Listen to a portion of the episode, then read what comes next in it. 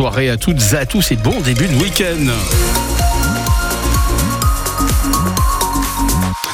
Et à 18h, on retrouve le journal complet présenté par Anaïs Martin. Covid, bonjour. Bonjour Fred, bonjour à tous. À la veille, euh, on, va en parler dans quelques instants. Euh, on, jette un petit coup d'œil d'abord hein, sur, euh, sur, la météo. Effectivement, c'est tristouné hein, avec un ciel qui est en train de se charger en, nuages actuellement, de se couvrir, puis nous amener également quelques gouttes de pluie. On va en parler effectivement après ce journal. Et puis côté route, ça se calme un petit peu. On avait des embouteillages, notamment sur la 72 en direction du péage Vauchette. On va vous parler de tout ça juste après l'info que voici tout de suite. Et à la veille euh, du top départ du salon de l'agriculture, les professionnels manifestent. Dans le cortège des agriculteurs alti euh, ligériens ont fait le déplacement jusqu'à Paris. Les Parisiens ont assisté ce matin à un défilé de tracteurs dans les rues, un pique-nique ce midi sur les berges de la Seine. Un marché géant de producteurs a été organisé par la coordination rurale, alors que le rendez-vous du président pour apaiser les tensions est sur le point de virer au fiasco. La FNSEA ne se rendra pas au grand débat prévu demain matin à l'Elysée. En cause, l'invitation initiale des militants du collectif Soulèvement de la Terre.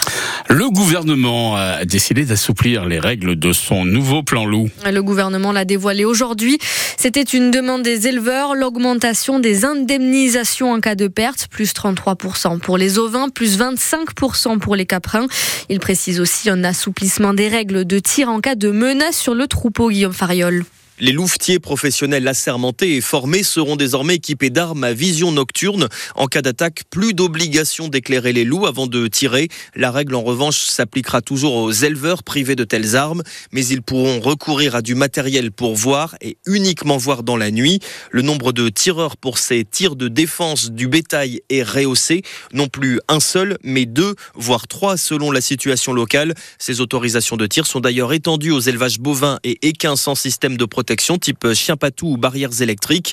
Colère des ONG environnementales, mais le ministère de l'Agriculture assume l'assouplissement. Il insiste sur la hausse du nombre de loups en France, 430 en 2018, 1100 aujourd'hui. En revanche, le plafond de tir mortel chaque année ne bouge pas. 19% de la population totale de loups, soit un peu plus de 200 animaux. Les précisions de Guillaume Fariol à retrouver sur francebleu.fr. Et Washington euh, sanctionne la Russie. 500 personnes et organisations sont ciblées par les États-Unis. C'est la plus grosse salve de sanctions des États-Unis contre la Russie depuis le début de la guerre en Ukraine.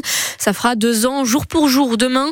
Depuis deux ans, des milliers d'hommes et de femmes venus du monde entier sont allés en Ukraine pour défendre le pays au péril de leur vie. C'est le cas d'Adrien Duguet, le Youdek, 20 ans, mort en juin 2022.